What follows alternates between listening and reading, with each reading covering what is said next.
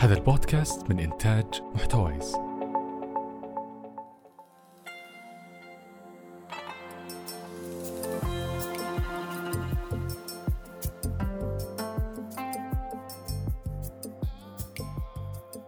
أهلا وسهلا. أنا منى الطريف وهذا ظرف مكان. هنا بنتكلم عن الأماكن اللي زرناها والأحداث اللي مرينا فيها والقصص اللي نحلم بيوم من الأيام إننا نرويها.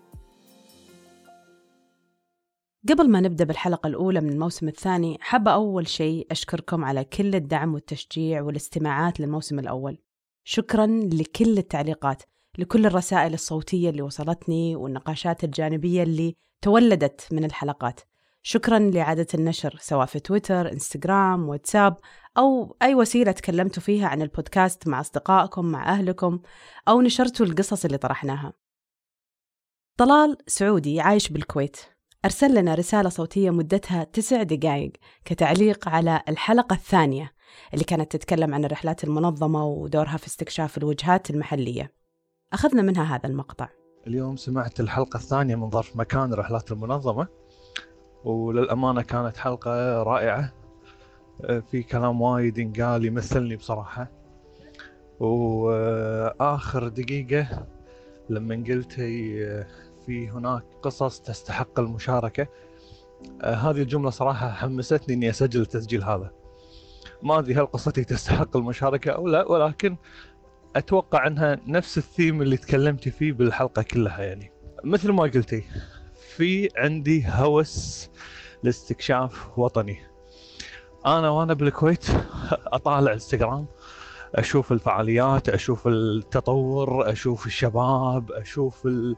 يعني أشوف أمور وايدة أنا ما خذيت نصيبي فيها. أشوف تطور أشوف أمور كثيرة أفخر فيها إن هذه موجودة في السعودية في وطني على أرضي موجودة. فالجدول اللي سويته أمانة جدول كان مجنون. زيارتي الأخيرة للسعودية الأسبوع اللي سويته كان أسبوع حافل كانت سفرة رائعة. أقول لزوجتي أنا ما أتوقع راح أسافر سفرة أنجح وأحلى وأقوى من السفرة هذه. كان جدول يعني خططت له بمزاج من السبت إلى السبت. كان عندي خمس رحلات عندي ست فنادق عندي أربع فعاليات عندي ست متاحف. يعني بشكل عام كانت سفرة جدا جدا جدا. لها الحمد كانت ناجحة. أما هدى من عنيزة أرسلت لي وصرنا كأننا جالسين مع بعض نتناقش عن محتوى الحلقة الأولى. كان هذا رأيها. عشت الأجواء وأنت قاعدة تتكلمين بدليل إنه أنا من الحماس يعني ما راح أحطه الحين بالإنستغرام على طول لا قلت برسلت على طول آه فويس على الواتساب. آه فكرة إنه أنت تسافرين الحالتس هذه آه حسيت إنه كان عندي تخوف من قبل إنه أنت تسافرين وكذا. آه شخصيا ما عندي هذا التخوف نهائي. بس دائما يكون معي أحد فبالغالب لما يكون معك أحد القرارات ما تكون لك أنت بس حتى لو أنت اللي مخططة للرحلة. لأنه لازم يكون في شوية ديمقراطية بالسفر ما ينفع أنه أنا بس اللي اسمعوا كلامي وخلاص. فأحاول أنه يكون في شوية مرونة. اللي حصل أنه اكتشفت بنفسي لأن هذه أول سفرة لي لحالي فعليا صارت مواقف كثير صح مع الناس. اكتشفت شيء إنه السفر الحالة بمدينة مكتظة مو بحلو صراحة. المدينة المزدحمة لأني كنت ببرشلونة لأنه باقي إسبانيا كنت مع مجموعة أصلا. بس كنت ببرشلونة وفيينا. فالسفر الوحدة بالمدينة مو ممتع. لأن المدينة تحتاج المواقف فيها كثيرة والأشياء فيها كثيرة والأماكن كثير فحلو يكون معك أحد. أحمد من الإمارات يقول إنه استمع لحلقة عمر الصغير مع المشردين أكثر من ثلاث مرات ويقول إنها عبارة عن درس في الحياة وشاركها مع أشخاص كثير. كان هذا رأيه ببقية الحلقات. في عندكم قدرة عجيبة إن لو أنا ما يخصني في الموضوع اندمج. صراحة يعني. ممكن نص حلقات البودكاست اللي موجودة ما كانت من اهتماماتي. بس طريقة الطرح إدارة الحوار الموضوع نفسه يعني يخلي الواحد صراحة يركز. فأهنيكم. وايد وايد عجبتني الحلقة. أما معاذ معاذ الأنصاري اللي كان أحد ضيوف ظرف مكان قال لنا هذا التعليق المشجع جدا. مهما كانت الحلقة طويلة انه يستمر يسمعها لآخر دقيقة فيها من آه، مقطع البداية إلى طريقة الحوار آه، إلى يعني الدخول في الحبكة بطريقة معينة إلى التعريف على الشخص اللي أنت تقابلينه. فجدا جدا شيء جميل. آه، يعني شفت هذا الشيء واضح في حلقة أخوي فيصل الشرقاوي. كانت حلقة رهيبة الإخراج بروحه كان يعني شيء نتكلم عنه للأمانة. آه، وطبعا الحلقة يعني فيها إثراء كبير حق الناس آه، اللي تحب الحياة، الناس اللي تحب آه، تنطلق. فيها كمية إيجابية إن الحياة ما هي عبارة عن عن هدف واحد بإمكانها تكون أهداف تقدر تشتغل على أشياء وايد تقدر تبدع في مجالات كثيرة إذا وقفت في بسبب مشكلة راح تقدر تحصل أو تفتح لك باب جديد حق إنجاز جديد. شكرا شكرا لكل الملاحظات والاقتراحات اللي تجود العمل. حاولت أطبق معظمها وإن شاء الله بدعمكم واستمرار تشجيعكم واهتمامكم نستمر بتحسن وتطور.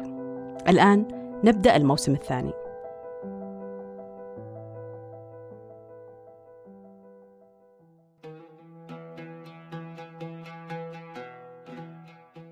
هذا الموسم من ظرف مكان راح يكون مختلف شوي عن الموسم الأول. راح نركز فيه أكثر على السياحة في السعودية بشكل عام. حنا هنا راح نتكلم أكثر عن الأماكن تاريخها ثقافتها جوانب تخلينا حنا نتعرف أكثر على بلدنا. أكبر ثالث بند يأتي اللي هو الترفيه والسياحة. 22 مليار دولار سنويا تخرج خارج السعودية على الترفيه والسياحة. وهذا أكبر ثالث بند في المحتوى المحلي, المحلي. وهذا أصعب بند. لأن قراره بالكامل عند المواطن السعودي. السعودي. ما في جزء من هالمشتريات عند الحكومة السعودية. أهلا بالعالم. هو موضوع حلقتنا والسياح اللي بدأوا بالفعل يزورونا. هو شعار الحملة الإعلانية لإطلاق الفيزا السياحية من الهيئة العامة للسياحة والتراث الوطني. طبعا هذا القرار أحد أهم الخطوات اللي اتخذتها الدولة على طريق الرؤية 2030 وكلنا نعرف أنه رحلة التحول للسياحة والتراث ما بدأت بس بهذا القرار فعليا بدأت من زمان لكن القرار هذا بشكل أو بآخر هو محسوس للأفراد يعني بأبسط صوره اللي تتمثل بوجود فعلي للسياح بيننا وفي مدننا وفي القرى وفي الأماكن اللي إحنا نرتادها. فإعلان التأشيرة هذه أول خطوة إنك تفتح البلد للراغبين في زيارة البلد وتبدأ تسوق وطنك في العالم وفي الدول اللي تستهدف إنك تستقطب منها سياح. وكأي قرار جديد يهدف لإحداث تغيير كبير لابد أنه يصاحبه اختلاف مواقف الناس فيه اللي مرحب وفيه اللي غير مرحب وفيه اللي متخوف وفيه اللي أساسا ما يهمه الموضوع طيب ليش السعودية تفتح باب السياحة للأجانب أصلا؟ وهل أي شخص حاب يزور السعودية بيقدر فعلا يزورها؟ طب هل حنا جاهزين أساسا لاستقبال السياح؟ وجهت هذه الأسئلة لزميلي المرشد السياحي ماجد السعيد الحمد لله هذا هذا من القرارات الجدا مهمة لنا في الدولة في السعودية اللي هو فتح باب السياحة للجميع طبعا حددت الآن 49 دولة إنه مسموح لهم يجون يتسيحون داخل المملكة. هذه ال 49 هم اللي مسموح لهم إنه يستخرجون فيزتهم بس بمجرد وصولهم للمطار، بصورة عامة فتح الفيزا هو الدول كثيره أكثر من ال 49 بس الناس ركزت على إنه ال 49 بس معناته هذول الجنسيات اللي راح نشوفهم سياح داخل المملكة بالأصح إنه لا في جنسيات كثيرة راح يجون. هذول اللي عن طريق المطار. مبدئيا الحمد لله في, في أشياء كثيرة في يعني في حياتنا الآن وقرارات جديدة في الدولة مرتبطة في رؤية 2030 وهي من الأساسيات إنه الابتعاد عن الاعتماد على البترول مثل ما هو شيع عن عننا كدولة وكسعوديين. شوف لما نسافر يدرون إنه إحنا معتمدين فقط على البترول. هذا يعتبر من الأشياء الجديدة إنه الاعتماد على السياحة وإنه كيف العائد الاقتصادي بل إنه في دول كثير قائمة على على السياحة كعائد اقتصادي لهم. فهذا أتوقع إنه من أكثر مرتبط بالجانب الاقتصادي والجانب الثقافي كيف كيف ان إحنا يعني كدولة كمواطنين نقوم نوري الناس والله إحنا وش عندنا. أتوقع أنه حتى مواطنين كثير مو شرط إنه يكون هو حاصل على الفيزا تلقى هو لما يلقى أجنبي ويسأل عن شغلة تلقى هو يحب يكلمه يكلمه عن ثقافته إنه هذا الشيء والله موجود عندنا تقدر تروح المكان الفلاني فإحنا الحمد لله يعني أتوقع إنه وصلنا لمرحلة جاهزية إنه إحنا نقدر نستقبل سياح من الخارج. كلنا نعرف أن أي دولة تستقطب السياح يعني بالضرورة عندها مرشدين للسياحة مدربين ومرخصين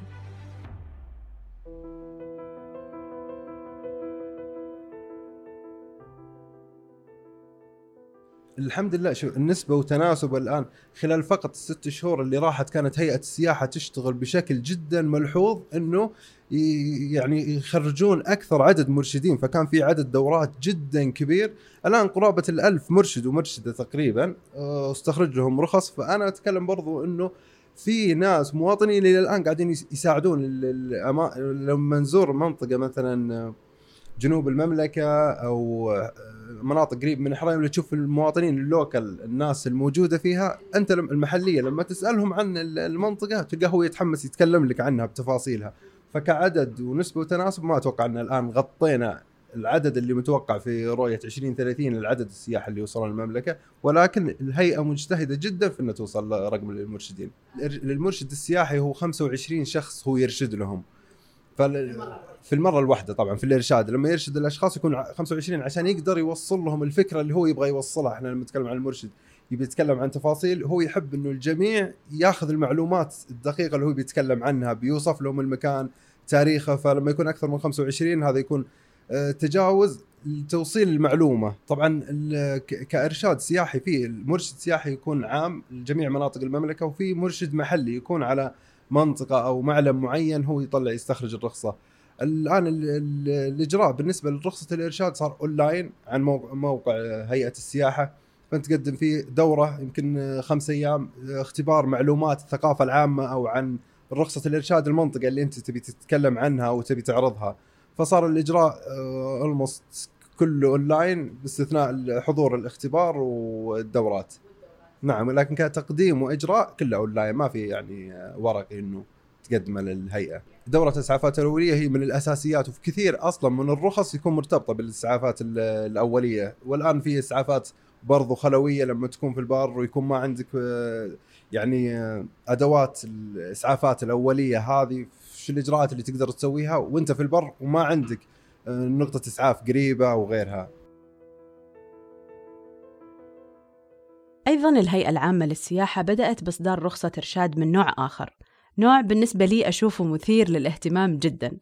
رخصة إرشاد الكهوف. أنا بدور الصالح أول مرشدة سياحية في مجال الكهوف. حبيت أتخصص طبعا أنا حصلت على رخصة الإرشاد السياحي آه، العامة. بعد كذا حبيت أتخصص في مجال معين. آه، حصلت على دورة آه، الإرشاد الكهوف وحصلت على الرخصة. بدأت أمارس عملي. حبيت المجال كثير. آه، تعمقت فيه أكثر بدأت آه، أقرأ عن الكهوف آه، في المملكة وخارج المملكة في العالم. يعني ما يقارب يوميا لازم أستطلع وأقرأ عن كهف وأشوف المتكونات طرق الاستثمار ال- الأفكار اللي ممكن تتاح آه، يعني سواء داخلية أو خارجية. آه، التخصص في الكهوف يعني مجال واسع هو لحد الآن منتج سياحي بكر. طبيعي ما في أي تدخل بشري بس نطمح إنه يكون في آه، تطوير استثمار تأهيل راح يكون منتج سياحي من الدرجة الأولى. يعني راح يفتح لنا استقطاب للزوار آه، أعداد أكبر تكون في خدمات آه، كمان يعطي فرص أكثر للمرشدين إنه يصير في أعداد مرشدين أكثر يحصلون على الرخصة. أك- إيش متطلبات الرخصة؟ رخصة مرشد الكهوف.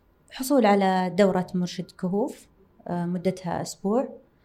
تطبيق آه، ميداني آه، في اختبار تحريري. بعد كذا اجتياز الاختبار والحصول على الرخصة. وجود مثل هذه البرامج والدورات التأهيلية لهذه الرخص يشجع على وجود التوجه لهذا المجال. طبعا إذا وجد التوجه راح تزيد الكوادر المؤهلة وهذا بدوره يساهم بتحقيق الأهداف اللي تسعى الهيئة لتحقيقها من رؤية السياحة.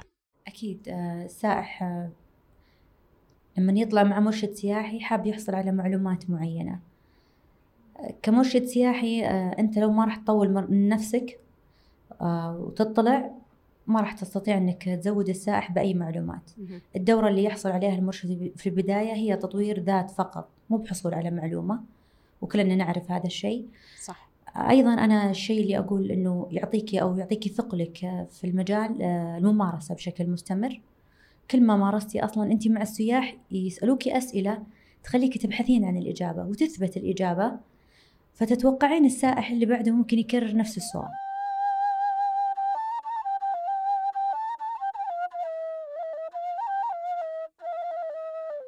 طيب وش عندنا عشان السائح يختار يزور السعودية؟ الفترة الماضية سمعت هذا التساؤل يتردد كثير من بعض الناس. لذلك أعتقد أنه حنا قبل السائح نحتاج نعيد استكشاف بلدنا. ونحتاج نعرف وش الموجود عندنا عشان نقدر فعليا نقدمه للزوار. الحقيقة هذا هو الدافع الأساسي لاختيار موضوع هذا الموسم. وأكثر شيء للأمانة أشوفه مزعج هو مقارنة السعودية بأي مكان ثاني في العالم أو التعبير عن جمال مكان طبيعي بالسعودية بأنه وكأننا في أوروبا أو أي مكان ثاني. برأيي الشخصي هذا يخلينا مستمرين بحمل صورة ذهنية غير صحيحة عن بلدنا. يمكن في وقت من الأوقات كانت مبررة قبل ما ينفتح بلدنا لنا وننفتح حنا عليه وقبل حتى لا يكون يمكن في مصورين مبدعين أو رحالة يتجولون في ربوع بلادنا يورونا المناطق الجميلة اللي ما كنا نعرف أنها موجودة عندنا. أعتقد أنه لازم نشيل هذه الفكرة لأن هذا الجمال أصيل في السعودية لكن حنا اللي ما اكتشفناه إلا الآن. فهل عندنا أشياء بالفعل ممكن تخلي سائح أجنبي يختار السعودية كوجهة ويخصص جزء ثمين من إجازته السنوية عشان يزورها؟ أو حتى هل السعودي يبدأ يغير وجهات سفره وتكون داخلية؟ هل بنبدأ نقول الله على جمال السعودية بدل ما نقول يا الله ما كأننا في السعودية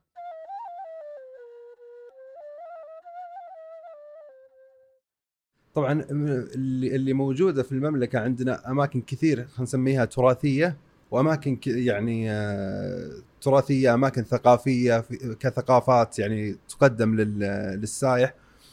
عندنا من الأماكن اللي كثير يجون الأجانب من خارج المملكة يبغون يزورونها لأنه لها تاريخ آلاف آلاف السنين مثل مداين صالح. ارتباطها مثلا في في المناطق خارج المملكة إنه كان يكون دولة للأنباط سابقا وشلون ارتباطها مع ال- البتراء خارج المملكة. نتكلم عن منطقة مثلا الفاو جنوب وادي الدواسر. هذه هذه مناطق تتكلم أنت عن الاف آلاف السنين وشلون كانت الحضارات هناك عايشة. ففي ناس يحب إنه يدخل في تفاصيل قديمة وشلون كانت يعني طريقة الحياة فيها وشلون كانوا يتصرفون فيها. آه، ناهيك عن عن الرسومات ال- ال- اللي تكون على صخور النقوش بصورة عامة منتشرة في كثير من مناطق المملكة يعني هذه تكون دلالة على وجود وجود يعني ناس سابق كان عايشة بأكثر من 4000 من 5000 سنة تقريبا. طبعا عشان يتسجل موقع في اليونسكو يحتاج جهد كبير وعمل فرق مختلفة وجهود يعني متضافرة مع بعض لذلك عملت الهيئة العامة للسياحة على رفع ملفات مواقع عديدة لتسجيلها في اليونسكو وبذلت جهود كبيرة في تطبيق اشتراطات اليونسكو لاعتماد المواقع. أنا أتذكر مشروع الدرعيه التاريخية لما قدمته الملك سلمان يحفظه الله كامير الرياض سنة 96 ميلادي. وكلفني برئاسة لجنة لقيام بدراسه تطوير الدرعيه التاريخية وفعلا جتنا لجنة تطوير الدرعيه وبدأنا بالعمل أخذ سنين من 96 سجل حي الطريف بالدرعية التاريخية عام 2010 فلنا أن نتخيل الجهود المبذولة وراء مثل هذا الإنجاز الوطني. حتى الآن تم تسجيل خمس مواقع أثرية في قائمة التراث العالمي باليونسكو اللي هي بالإضافة للدرعية. مدائن صالح تم تسجيلها عام 2008 جدة التاريخية عام 2014 الرسوم الصخرية في حائل عام 2015 وآخرها تسجيل واحة الأحساء عام 2018 نواحة الإحساء هي المثال الناجح والكبير على مستوى العالم لكيف استطاع الإنسان أن يتكيف مع آخر تغير مناخي كبير حدث في الأرض. أعلن مشروع القرار 42 قم 8 باء على 16 معتمدا على النحو المنشور على الشاشة أمامكم. أعطي الكلمة للمملكة العربية السعودية. بعد اعتماد إدراج موقع الإحساء على قائمة التراث العالمي. تفضلوا. يمكن البعض يتساءل وش الفائدة من تسجيل المواقع في اليونسكو؟ أهم شيء أنه يدل على أن المنطقة لها عمق تاريخي وأن الدولة عندها إرث حضاري ما هي فقط الدولة المدنية الحالية اللي نشوفها لكن لها جذور وارتباطات بحضارات قديمة. بالإضافة إلى أنه وجود مواقع مسجلة يجذب السياح المهتمين بالاطلاع على التراث الإنساني ويساعد أيضا في خلق برامج سياحية ثرية. هذا بالتأكيد طبعا راح ينعكس إيجابا على اقتصاد البلد ويحقق رؤية السياحة. ما زال العمل طبعا مستمر على هذا الجانب وبحسب موقع الهيئة العامة للسياحة والتراث الوطني الثري جدا بالمعلومات يوجد تسع مواقع إضافية مرشحة للتسجيل وحوالي عشرة آلاف موقع أثري مكتشف. أما المتاحف فيوجد 22 متحف حكومي وأيضا يوجد أكثر من 145 متحف خاص كلها مسجلة في الهيئة. في مختلف المناطق والمحافظات والقرى. والرقم ما شاء الله بازدياد مع الاهتمام بإحياء التراث والمحافظة عليه. طبعا هذا كله غير الواجهات الحضارية والأسواق والأبراج والشواطئ والأماكن الطبيعية الجميلة جدا. من تجربتي الخاصة السياح الأجانب حريصين جدا بأنهم يشوفون شيء يميزنا عن غيرنا أكثر من مسألة المباني والآثار. أنا كمرشد أقدر أوصل للسائح ثقافتنا من مظهري من ملبسي في تعاملي معهم المعلومات اللي أقدمها لهم. لكن هل حنا عندنا هذه التجربة السياحية اللي تخليهم يشوفون ملامح ثقافتنا بشكل ملموس يتقابلون مع الناس يشوفون حياتهم الواقعية؟ بالنسبة لثقافة مجتمع المجتمع أتوقع لحد الآن ما بعد تقبلها. لكن كمرشدين في مرشدين كثير آه، يحاولون يستضيفون السياح في منازلهم آه، وبالعكس يعطيهم انطباع مرة جميل. يعيشون معاهم التجربة في داخل بيت المرشد مع مع عائلته آه، سواء كانت سيدة أو رجل. يشوف المجتمع السعودي والعادات وكيف اللباس ويجدها تجربة مرة ممتعة. بالنسبة كاستثمار أكيد في فرص كثيرة. اللي حاب يعني. في كثير حولوا بيوتهم أو مزارعهم إلى متاحف خاصة أو خلينا نقول نسميها زي النزل الريفي أو أسر منتجة يعني استغلها بطريقة بسيطة وجميلة يعني. من المهم جدا لما نضع خطط لاستقطاب السياح أننا نكون مستعدين كأفراد وكجهات للترحيب بالسياح وتقبل وجودهم والحمد لله هذا الشيء ورثناه من أجدادنا وآبائنا ومن إنسان شبه الجزيرة العربية. كانوا مو بس يكرمون الضيف لكن حتى الشخص الغريب إذا لفى على ديرة ولا على قبيلة يستضيفونه في المسجد حق القرية أو في دار الضيافة ثلاثة أيام بدون ما يسألونه وش طلبه اللي جاي عشانه. مراعاة للمشقة اللي واجهها في طريقه. لكن طبعا تغيرت معطيات الحياة مع الزمن وتلاشى معظم مشقة السفر. لكن حنا حافظنا على هذه القيمة العظيمة وما زلنا نمارسها بمختلف صورها الجميلة. أبسط شيء لما نعزم أحد مثلا على كوب قهوة ولو يكون بعد من brand سعودي أو من الكافيهات السعودية بيكون شيء مرة نفتخر فيه مثل Java Time بتكون ضيافة وبنفس الوقت فيه قيمة مضافة أنه brand سعودي وقهوة ممتازة. والضيف لا من جاك رحب وحييه. خله يشوف المرحبا وسط عينك. ترى الكريم معان من عند واليه يغنيك لوك غارق وسط دينك. درنا العالم شرقا وغربا وشمالا وجنوبا والآن جاء دورنا نستضيف العالم. طبعا استضافة الشعوب ما هي شيء جديد علينا. عقود من الزمن وإحنا ممر ومعبر لقوافل التجارية.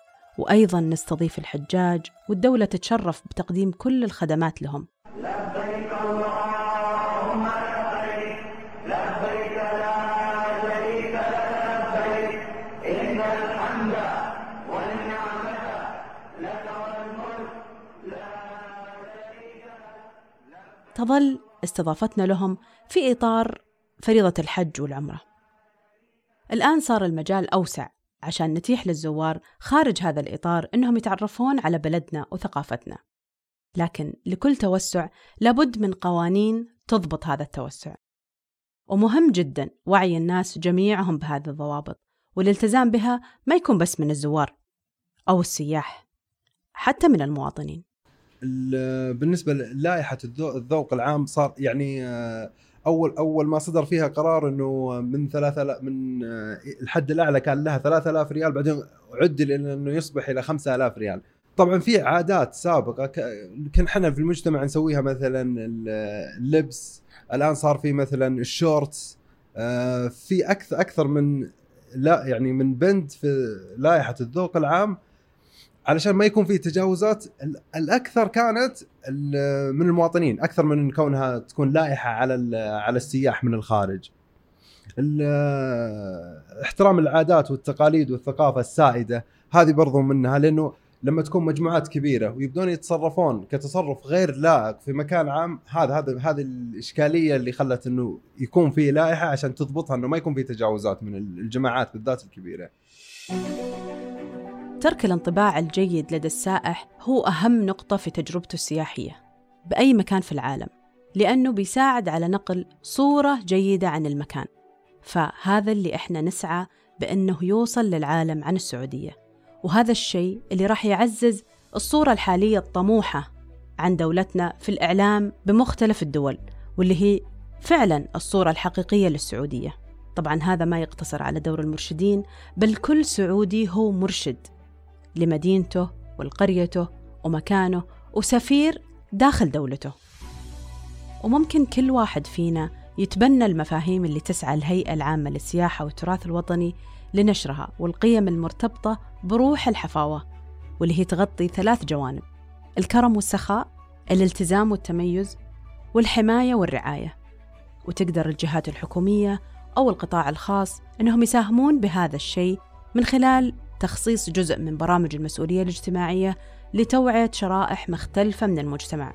لبعضها يمكن ما زال يحتاج إلى تثقيف في هذا الجانب أو ممكن تساهم في المدارس بتبني برامج تستهدف الطلاب أو تستهدف طلاب الجامعة بالتركيز على تبني هذه المفاهيم.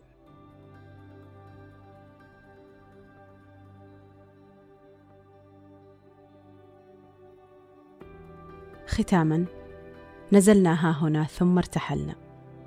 وهكذا الدنيا نزول وارتحال. أستودعكم الله.